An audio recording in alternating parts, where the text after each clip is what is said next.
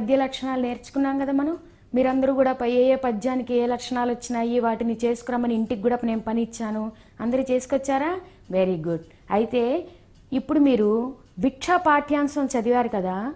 కానీ మరి భిక్షా పాఠ్యాంశంలో జాతి పద్యాల కంటే కూడా ఉపజాతి పద్యాలు ఎక్కువ ఉన్నాయి.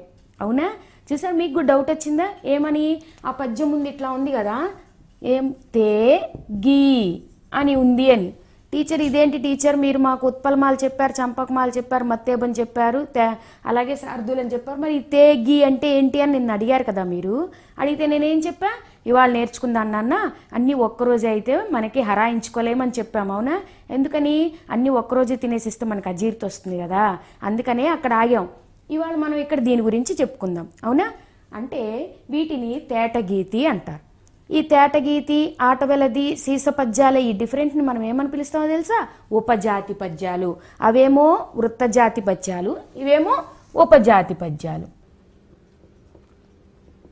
అంటే ఇవాళ మనం ఈ ఉపజాతి పద్యాల గురించి నేర్చుకుంటాం అనమాట అయితే నిన్న మీరు ఒక ఫార్ములా నేర్చుకోండి అని చెప్పా మ్యాథ్స్ లాగా. ఏంటి ఆ ఫార్ములా? యమాతారాజ బాణ సలగం ఇది అందరికీ నోటుకొచ్చిందా? మళ్ళీ ఒకసారి చెప్పండి. యమాతారాజ బాణ సలగం అవి వృత్త పద్యాలకి. మరి ఇక్కడ మరి ఇక్కడ యమాతారాజ బాణ సలగంలో కొన్ని మాత్రమే మనకి పనికి వస్తాయి. మరి ఇక్కడ ఈ ఉపజాతి పద్యాలను మనం చెయ్యాలి అంటే మళ్ళీ ఇంకో ఫార్ములా నేర్చుకోవాలి. ఏంటో అవి తెలుసా? సూర్యగణాలు ఇంద్రగణాలు. సూర్యగణాలు. అంటే ఈ సూర్యగణాలు ఎన్ని ఉంటాయి పెద్దగా ఏముండవు. రెండు ఉంటాయి అన్నమాట కాబట్టి ఇప్పుడు నేను రేపు రాగానే సూర్యగణాలు ఎన్ని అనగానే ఏమని చెప్తారు? రెండు. ఆ సూర్యగణాల్లో ఒకటి నగణము. నిన్న మనం యమాతారాజ బాణ సలకం పెట్టుకున్నప్పుడు నజ బజ జజరా అన్నాం. అవునా? అప్పుడు నగణంలో ఎన్ని లఘువులు ఉన్నాయి? వెరీ గుడ్ చూసా ఎంత తొందరగా వచ్చిందో మీ నోటికి? మూడు లఘువులు ఉన్నాయి. అవునా? అంటే నగణము అంటే మూడు లఘువులు. అవునా? రెండోదేమో హగణము. హగణము అంటే ఒక గురువు ఒక లఘువు అయిపోయింది. సూర్యగణాలు మీకు వచ్చేసినాయి. నగణము అంటే ఆల్రెడీ మనం యమాతారాజ భాన సలగంలో నగణం తీసుకున్నాం. అంటే నగణానికి మూడు లఘువులు. ఏహ మనం కొత్తగా నేర్చుకుంది ఏంటి? హగణము. హగణము అంటే గురువు లఘువు. ఇప్పుడు సూర్యగణాలు అయిపోయినాయి. ఇక ఇంద్రగణాలు. ఈ ఇంద్రగణాలు ఎన్ని? ఆరు. ఇంద్రగణాలు ఎన్ని ఆరు. అయితే చిల్డ్రన్ ఇక్కడ మీరు ఒక విషయం గమనించారా? దీర్ఘాక్షరాలన్నీ గురువు అనుకున్నాం. దీర్ఘం లేనటువంటి వాళ్ళని లఘు అనుకున్నాం. వెరీ గుడ్ కదా? ఇప్పుడు అట్లాగే ఈ ఇంద్రగణాల్లో కూడా మొత్తం ఆరు లక్షణాలకు సంబంధించి ఉన్నాయి. ఆ ఆరు ఏమిటో చూడండి. నల అంటే ఏంటి అర్థం? నగణము ల. నగణానికి ఎన్ని లఘువులు మూడు లఘువులు పెట్టేసుకోండి మూడు లఘువులు లా అంటే లా దీర్ఘాక్షరం ఏమీ లేదు కదా. కాబట్టి దీర్ఘాక్షరం లేటు అన్నింటికి లఘు వస్తుందని చెప్పుకున్నాం కదా. కాబట్టి లా అంటే ఒక లఘు. అయిపోయింది. నల అంటే నాలుగు లఘువులు. వచ్చేసింది. రెండోది నగ. నా అంటే మళ్ళీ మూడు లఘువులు. గా అంటే మీరు గమనించారా? యమాతారాజభానసల గం గాలో సున్నా ఉంది పూర్ణ బిందువుతో. కాబట్టి గా అంటే పైన గురువు వచ్చింది మనకి. అవునా? కాబట్టి ఇక్కడ కూడా గా అంటే గురువు. మూడు లఘువులు ఒక గురువు దీన్ని ఏమని పిలిచాం మనం? నగ. తరువాత సల. మీ అమాతారాజబాన సలగం సూత్రాన్ని అనుసరించి సగణానికి రెండు లఘువులు ఒక గురువు వస్తాయి. అవునా? మర్చిపోయారా? గుర్తుందా అందరికీ? తర్వాత లా అంటే ఏమనుకున్నాయి ఇక్కడ? లఘు అనే కదా? ఒక లఘు. అంటే సల అంటే ఏంటి? రెండు లఘువులు ఒక గురువు ఒక లఘువు. నల నగ సల. తర్వాత యమాతారాజభాన సలగల్లో నుంచి మనం ఏం తీసుకుంటాం? భరత. భగణానికి ఎన్ని? ఒక గురువు రెండు లఘువులు. అవునా? రగణానికి ఎన్ని? ఒక గురువు ఒక లఘువు ఒక గురువు. అవునా? ఇప్పుడు తగణం. తగణానికి ఎన్ని? రెండు గురువులు ఒక లఘువు. అవునా? కాబట్టి నల నగ సల భరత. ఈ ఆరింటిని కలిపి మనం ఏమని పిలిచాం? ఇంద్రగణాలు. ఈ రెండింటిని కలిపి ఏమని పిలిచాం సూర్యగణాలు. అంటే ఇప్పుడు మిమ్మల్ని సూర్యగణాలు ఎన్ని అనగానే టీచర్ టీచర్ రెండు. ఒకటి నగణము రెండోది హగణము. మరి ఇంద్రగణాలు ఎన్ని అనగానే టీచర్ ఆరు. నల నగ సల భరత. పిల్లలు ఈ రకంగా మనం గుర్తుపెట్టుకుంటే ఎన్ని గురువులు వస్తాయి ఎన్ని లఘువులు వస్తాయి తెలిసిపోతుంది. అది అదిగో చూసా వాడు అడగని అడుగుతున్నాడు డౌట్. నిన్న మీరు మూడు మూడు అక్షరాల కింద గణ విభజన చేసుకోమన్నారు కదా మరి మూడు అక్షరాలే చేసుకుని పెట్టాం మీరేం టీచర్ ఇక్కడ నాలుగు పెట్టారు అని.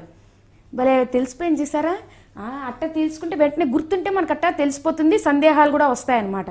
అంటే ఇప్పుడు ఇక్కడ అర్థం ఏంటంటే జాతి పద్యాలు వృత్త పద్యాలు చేసేటప్పుడేమో పద్యపాదాన్ని చూడగానే మూడు మూడు అక్షరాల కింద గణ విభజన చేసుకోవాలి. కానీ ఇక్కడ ఉపజాతి పద్యాలు చూడగానే మనం గణ విభజన చేసుకోకూడదు. మరి ఏం చేయాలి? ముందుగా గురులగులు గుర్తుపెట్టుకోవాలి. గురువులగులు గుర్తుపెట్టుకున్న తరువాత ఇంద్రగణాల సూర్యగణాలను అనుసరించి అప్పుడు గణ విభజన చేసుకోవాలి. అవునా? వెరీ గుడ్ ఇప్పుడు మొట్టమొదటిగా ఎట్టాగు మనం రాసేసుకున్నాం కదా? తేటగీతి తేటగీతి పద్యానికి వెళ్ళిపోదామా మనం ఇవాళ? Very good. తేటగీతికి అనగానే నాకు మా చిన్నప్పుడు మా సారు వచ్చి చెప్పేవాళ్ళు. అది బాగా గుర్తుండిపోయింది. ఏమిటది? సూర్యుడొక్కడుండు సురరాజులిద్దరుండు దినకరద్వయంబు తేటగీతి. అది చెప్పండి రాని ఆ చెప్పపోతే అమ్మో మా సార్ అసలు వ్యాకరణం అంటే చాలు బాగా పిచ్చ కొట్టుడు కొట్టేవాడు. అసలు వ్యాకరణం అంటే ఎందుకు ఇప్పటిదాకా ఈ పద్యం గుర్తుందంటే ఆయన పుణ్యమానే. అందుకని ఆయన ఏం చెప్పేవాడు? తేటగీతి లక్షణం గుర్తుంచుకోవాలంటేట సూర్యుడొక్కడుండు సూర్యుడు ఒక్కడే ఉంటాడు. అంటే ఎవరు? సూర్యగణాలు. ఈ సూర్యగణాల్లో నగణం కానీ హగణం కానీ మొట్టమొదటిగా వస్తుంది. సురరాజులిద్దరుండు. సురరాజు సురులకు సురలు అంటే ఎవరు? దేవతలు. దేవతలకు రాజు ఎవరు ఇంద్రుడు. అంటే ఇంద్రుడు ఇంద్రుడు అంటే ఇంద్రగణాలు. ఈ ఇంద్రగణాలకు సంబంధించి ఇద్దరు అంటే ఇంద్రగణాలు రెండు అన్నమాట ఈ నా ఆరింట్లో ఏవేని రెండు ఇంద్రగణాలు వస్తాయి. అంటే ఒక సూర్యగణము రెండు ఇంద్రగణాలు. దినకరద్వయంబు తేటగీతి. మళ్ళీ దినకరద్వయంబు. దినకరుడు అంటే ఎవరు? సూర్యుడే. ద్వయంబు అంటే రెండు. మళ్ళీ ఒక సూర్యగణము రెండు ఇంద్రగణాలు రెండు శూన్యగణాలు. అదే తేటగీతి అని చెప్పేవారు మా సారు. బా ఎంత బాగా చెప్పేవాడు ఆయన. వెంటనే ఆ చెప్పంగానే గుర్తుండిపోయేదన్నమాట. ఎందుకంటే సూర్యుడు ఒక్కడు ఓహో అంటే సూర్యగణం ఒకటి వస్తుంది సురరాజులు ఇద్దరు అంటే మనకి ఇంద్రగణాలు రెండు. సు- దినకరద్వయంబు అంటే మళ్ళీ సూర్యగణాలు రెండు. కలిపితే తేటగీతి లక్షణం. చూసారా ఎంత ఈజీగా గుర్తుందో? సరే ఇప్పుడు చూద్దాం మనం. ఒక పద్యపాదం తేటగీతి పద్యపాదం రాసుకుని దాన్ని మనం చేసి చూద్దాం. ఎట్లా వస్తుందో చూద్దాం. గొడుగు పాగల గిలకలు గులకరింప. గొడుగు పాగల గిలకలు గులకరింప. ఇది మనం రాసుకున్న పద్యపాదం. నేను ఇన్న దాని ప్రకారం అయితే మనం ఫస్ట్ గణ విభజన చేసుకుని మూడు మూడు అక్షరాల కింద గురువులగులు గుర్తుపెట్టుకోవాలి. కానీ ఇప్పుడు నేనేం చెప్పా? ఇవి జాతి పద్యాలని చెప్పానా? ఉపజాతి పద్యాలని చెప్పానా? వెరీ గుడ్ ఉపజాతి పద్యాలు. అవునా? కాబట్టి ఇప్పుడు ఈ ఉపజాతి పద్యాలను ముందుగా మనం ఏం చేయాలి? గురువులగులు గుర్తుపెట్టుకోవాలి. చూడండి. గోకి ఏం లేదు కదా? గొడుగు. అవునా? దీర్ఘం కాదు. కాబట్టి లఘువు. డ కొమ్మిస్తడు లఘువు. గా కొమ్మిస్తగు లఘువు. మూడు లఘువులు వచ్చేసినాయి. పాకి దీర్ఘం ఉంది కనుక గురువు లఘువు లఘువు. తర్వాత గిలకలు అన్నాం. లఘువు లఘువు లఘువు లఘువు వచ్చేసింది. ఇప్పుడు గులకరింప లఘువు లఘువు లఘువు గురువు లఘువు వచ్చేసింది. అవునా? ఇప్పుడు గణ విభజన చేస్తాం. మనం ఏం చదువుకున్నాం? సూర్యుడొక్కడుండు. అంటే సూర్యగణం ఒకటి రావాలి. ఇగో ఒకటి వచ్చేసింది. నా గణము మూడు లఘువులు వచ్చేసాయి కదా నా గణం పెట్టేశా. సురరాజులిద్దరుండు. సురరాజులు అంటే ఎవరని చెప్పా? ఇంద్రగణాలు. ఇంద్రగణాలు రెండు ఉండాలి. అవునా? భా. గురువు లఘు లఘు అగో భగణం అక్కడ ఉంది కదా? వెరీ గుడ్ భా. నగణం వచ్చేసింది భగణం వచ్చేసింది. అవునా? తర్వాత నాలుగు లఘువులే నాలుగు లఘువులు ఎక్కడ చూడండి ఇంద్రగణాల్లో? నల. అంటే సురరాజులు ఇద్దరు వచ్చేసారు. తర్వాత దినకరద్వయంబు తేటగీతి చూసారా? మళ్ళీ నగణం మళ్ళీ హగణం.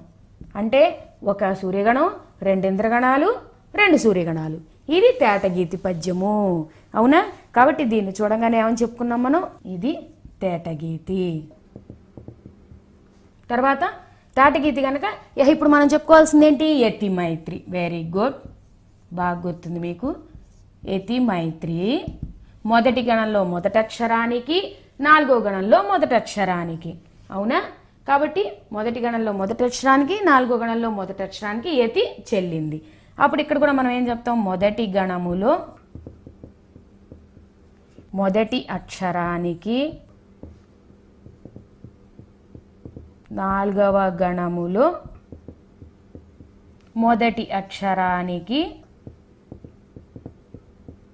యతి చెల్లినది. అయిపోయింది. సో యతిమైత్రి చెప్పేసుకున్నాం గణ విభజన చేసుకున్నాం ఎన్నో స్థాయి చెప్పేసేసుకున్నాం అంత అయిపోయింది.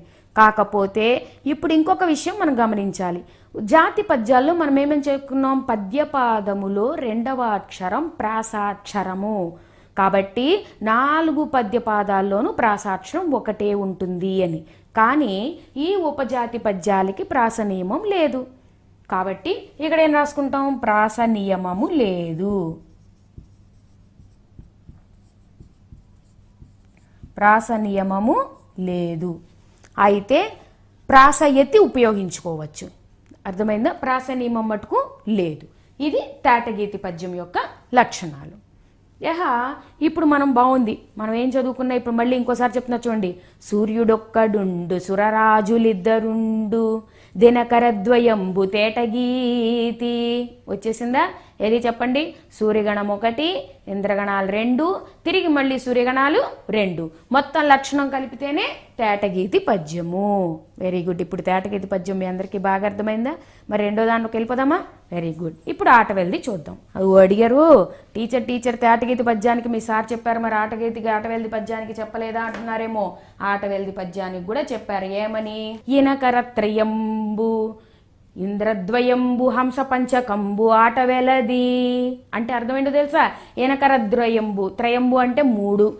ఏనకరుడు ఇనుడు అంటే ఎవరు? సూర్యుడు. అంటే మూడు సూర్యగణాలు. ఇంద్రద్వయంబు. ఇంద్రుడు రెండు. అంటే ఇంద్రగణాలు రెండు హంస పంచకంబు అంటే రెండవ పద్యపాదమునందు అన్ని సూర్యగణాలే ఆట వెలది పద్యము. ఎంత బాగా చెప్పాడు చూసారా? అంటే ఇప్పుడు మీరేం గమనించాలి? తేటగీతికేమో ఒకటే పద్యపాదంలో మనం అన్నీ చెప్పేసేసుకున్నాం.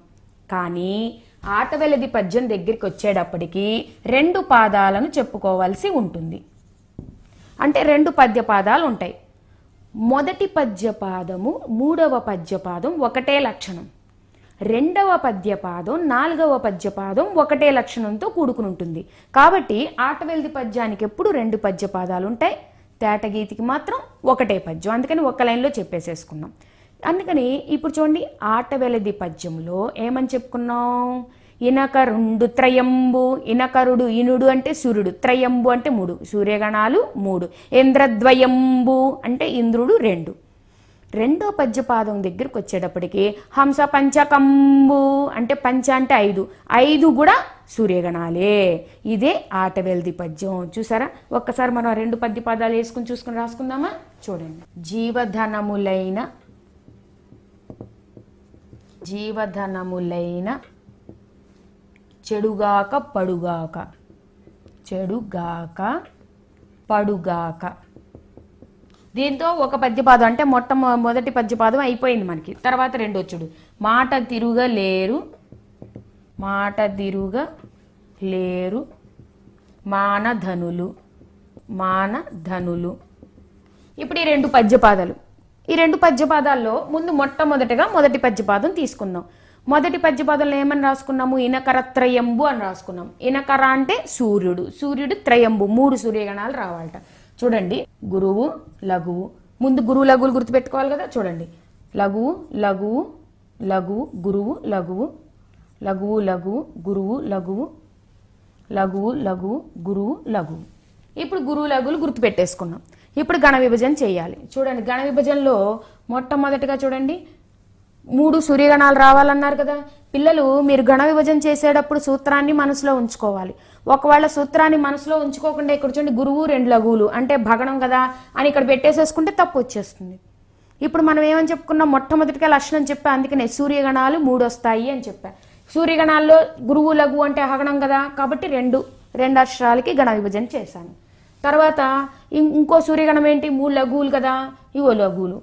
నా నగణం వచ్చేసింది. తర్వాత మళ్ళీ హగణం వచ్చేసింది. అంటే మూడు సూర్యగణాలు వచ్చేసినాయి కదా అవునా? తర్వాత ఏం చెప్పాం మనం? రెండు ఇంద్రగణాలు. ఇదిగో సల సల. రెండు ఇంద్రగణాలు వచ్చేసినాయి. అంటే మూడు సూర్యగణాలు రెండు ఇంద్రగణాలు వచ్చేసినాయి. యహ మొదటిది అయిపోయింది. ఇనకరత్రయంబు ఇంద్రద్వయంబు అన్నది మొదటిది అయిపోయింది. ఇప్పుడు హంస పంచకంబు అంటే మొత్తం అన్నీ కూడా మనకి సూర్యగణాలే అని చెప్పాడు. చూడండి వస్తుందో రాదో చూద్దాం. అవునా? ముందు గురువు లఘువులు గుర్తుపెట్టేసుకుందాం. ఓకే? వచ్చేసింది. హగణం నగణం హగణం హగణం నగణం. One two three four five. ఐదు కూడా సూర్యగణాలే. దీన్ని మనం ఏమని పిలిచాం? ఆటవెలది ఈ ఆటవెలది పద్యంలో కూడా మొదటి గణంలో మొదట అక్షరానికి అలాగే మూడో గణంలో మొదట అక్షరానికి యతిమైత్రి చెల్లుతోంది. ఆటవెల్ది దానికి మొదటి గణంలో మొదట అక్షరానికి మూడో గణంలో మొదట అక్షరానికి యతిమైత్రి చెల్లుతోంది చూడండి. ఈ పద్యము ఆటవెలది మొదటి గణంలోని మొదటి అక్షరానికి మూడవ గణంలోని మొదటి అక్షరానికి యతి చెల్లును. ఇందాకట్లాగానే నేనేం చెప్పా? ఉపజాతి పద్యాలకి ప్రాస నియమం ఉండదు అని. అయితే ప్రాసయతి ఉపయోగించుకోవచ్చు. కాబట్టి ఇక్కడ కూడా ప్రాస నియమము లేదు. ప్రాస నియమము లేదు. అయిపోయింది తేటగీతి చూసారా? ఇనక రెండు త్రయంబు ఇంద్రద్వయంబు హంస పంచకంబు ఆటవెలది ఎంత బాగుందో కదా? ఎనగరద్రయంబు ఇంద్రద్వయంబు హంస పంచకంబు ఆటవెలది ఇప్పుడు ఇక్కడ చూడండి మనం ఎతిమైత్రి మొదటి గణంలోని మొదటి అక్షరానికి నాలుగవ గణంలోని మొదటి అక్షరానికి. అవునా? ఇప్పుడు ఇక్కడ కూడా ఏం రాసుకున్నాం మొదటి గణంలోని మొదటి అక్షరానికి నాలుగవ గణంలోని మొదటి అక్షరానికి. మొదటి అక్షరానికి ఎతి చెల్లును. ప్రాస నియమము లేదు. ఇది ఆటవల్ది పద్యం. ఇప్పుడు సీసం చూద్దాం చూడండి. వచ్చేసిందా అందరికి? ఏది ఒక్కసారి చెప్పండి? ఇనగరత్రయంబు ఇంద్రద్వయంబు హంస పంచకంబు ఆటవెలది. గుర్తుంటుందా? అంటే అర్థమేంటి? మూడు సూర్యగణాలు రెండు ఇంద్రగణాలు రెండవ పద్యపాదం నందు అన్ని సూర్యగణాలే. వచ్చేసింది ఆటవెల్ది? వెరీ గుడ్ యతి స్థానం మొదటి గణంలోని మొదటి అక్షరానికి నాలుగవ గణంలోని మొదటి అక్షరానికి యతి చెల్లుతుంది. రైట్ ఇప్పుడు చూడండి శీసపద్యం చూడండి శీసపద్యంలో సేమ్ ఆటవేల్ది లాగానే రెండు పద్యపాదాలు వస్తాయి. రెండు పద్యపాదాల్లోనూ మనకి మొదటి నుంచి ఆరు ఇంద్రగణాలు ఉంటాయి. లాస్ట్ రెండు సూర్యగణాలు ఉంటాయి. ఇప్పుడు ఇంద్రగణాలు సూర్యగణాలు అంటే మీకు తెలిసిపోయింది కదా? ఇప్పుడు చూడండి ఏ విధంగా ఉంటుందో ఒక శీసపద్యం రాసుకుందాం. కాకతీయుల కంచు గంట మ్రోగిన నాడు. కాకతీయుల కంచు గంట మ్రోగిన నాడు. కరకు రాజులకు తత్తరలు పుట్టే. ఇది మనకు ఉన్నటువంటి సీసపద్యం ఇప్పుడు ఈ సీసపద్యంలో రెండు పద్య పదాలు వచ్చేసినాయి. సో ఇప్పుడు మనం ఏం చెప్పుకున్నాం? సీసపద్య లక్షణం ప్రకారం మొదటి ఆరు ఇంద్రగణాలు లాస్ట్ రెండు సూర్యగణాలు వస్తాయి అన్న ఇంద్రగణాలు అంటే ఆరు కదా? ఈ ఆరు ఇంద్రగణాల్లో ఏదో ఒక ఇంద్రగణం రావచ్చు. మొట్టమొదటిగా మనం చేయాల్సిన పని ఏంటి? ఆ గురులగులు గుర్తుపెట్టుకోవడం. వేరే కూర్చోండి కాకి దీర్ఘం ఉంది కనుక గురువు పెట్టారు. తర్వాత లఘువు. మళ్ళీ గుడి దీర్ఘం వచ్చింది కనుక గురువు. లఘువు లఘువు. తర్వాత పూర్ణ బిందువుతో ఉంది కనుక గురువు లఘువు. పూర్ణ బిందువుతో ఉంది కనుక గురువు లఘువు. అవునా? తర్వాత దీర్ఘంతో ఉంది కనుక మ్రోగిన నాడు. గంట మ్రోగిన నాడు. అవునా? తర్వాత లఘువు లఘువు గురువు లఘువు. ఇక్కడ చూడండి. లఘువు లఘువు లఘువు. గురువు లఘువు లఘువు లఘువు. గురువు లఘువు లఘువు లఘువు. గురువు లఘువు వచ్చేసిందా? ఇప్పుడు మనం ఇది తీసుకున్న తర్వాత మొట్టమొదటి ఏం చెప్పాం? అన్ని ఇంద్రగణాలే వస్తాయని చెప్పాం. అవునా? చూడండి ఎట్లాగో. గురువు లఘువు గురువు అంటే దేని కిందకు వచ్చింది? రగణం కిందకు వచ్చింది. కాబట్టి గురువు లఘువు గురువు. ఇంద్రగణమే కదా. రెండోది వచ్చేటప్పటికి రెండు లఘువులు ఒక గురువు ఒక లఘువు అంటే ఏంటి? సల. ఇంద్రగణమే కదా. తర్వాత గురువు లఘువు గురువు. ఇంద్రగణం. ఇక్కడ సల ఇంద్రగణం. మళ్ళీ ఇక్కడికి వచ్చేప్పటికి నగ ఇంద్రగణం. మళ్ళీ ఇక్కడికి వచ్చేప్పటికి నగ ఇంద్రగణం ఇప్పుడు లాస్ట్లో ఏముంది? నగణము హగణము. అంటే రెండు సూర్యగణాలు. సో సీసపద్య లక్షణం ప్రకారము మనం చెప్పుకుంది ఏంటి? ఆరు ఇంద్రగణాలు చిట్ట చివరి రెండు సూర్యగణాలు. చూడండి ఒకటి రెండు మూడు నాలుగు ఐదు ఆరు. ఆరు ఇంద్రగణాలు వచ్చేసినాయి? లాస్ట్కి రెండు సూర్యగణాలు. ఇంద్రగణాలు ఇంద్రగణం ఇంద్రగణం ఇంద్రగణం. ఇంద్రగణం ఇంద్రగణం. ఇది సూర్యగణం సూర్యగణం. వచ్చేసింది మనకి. అవునా? దీన్ని మనం శీసపద్యము అని చెప్పుకున్నాం. యహ చూడండి శీసపద్యానికి ఎటు యతిస్థానం మొదటి గణంలో మొదటి అక్షరానికి మూడో గణంలో మొదటి అక్షరానికి యతిస్థానం సరిపోతుంది. కాబట్టి ఇది సీసము. ఇది సీసము. సీసము అంటే ఏంటి? శీసపద్యము యతి మైత్రి మొదటి గణంలోని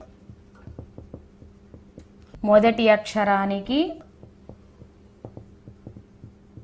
మూడవ గణములోని మొదటి అక్షరానికి యతి చెల్లును. ఇందాక మనం చెప్పుకున్నట్టుగానే ప్రాస నియమము లేదు. ఎందుకంటే ఉపజాతి పద్యాలకు ప్రాస నియమం లేదు కదా. కాబట్టి ప్రాస నియమము లేదు. అవసరమైతే ప్రాసయతి ఉపయోగించుకోవచ్చు. ఇది శీసపద్యం కాబట్టి పిల్లలు ఇప్పుడు మన పాఠ్యాంశ ఆధారంగా ఉపజాతి పద్యాల్లో ఈ ప్రధానమైనటువంటి ఆట వేలది తేటగీతి శీసపద్యం ఈ మూడు మీరు నేర్చేసుకున్నారు. అంటే మీకు ఎన్నొచ్చి ఇప్పుడు? వృత్త పద్యాలు నాలుగు ఉపజాతి పద్యాలు మూడు. కలుపుకొని మొత్తం ఏడు. మరి ఇది ఇవాళ నేను ఇచ్చినటువంటి ఉపజాతి పద్యాలకు సంబంధించిన ఈ పద్యపాదాలను మీరు ఎక్కించుకుని ఇంటి దగ్గర అవి ఏ పద్యానికి సంబంధించినవో చేసుకుని రండి అయితే మీరు ఒకటి గుర్తుంచుకోవాలి తప్పనిసరిగా. ఈ సూర్యగణాల్ని ఇంద్రగణాల్ని మాత్రం మర్చిపోకూడదు. మరి అక్కడ యమాతారాజ బాణ సలగం ఎట్లా అయితే మీరు బట్టి పట్టి గుర్తుపెట్టుకున్నారో ఇప్పుడు ఈ ఇంద్రగణాలని సూర్యగణాలని కూడా అలాగే బట్టి పట్టి గుర్తుంచుకోండి. మరి నెక్స్ట్ క్లాస్లో నేను అడగంగానే చెప్పాలి. సరేనా? Very good thank you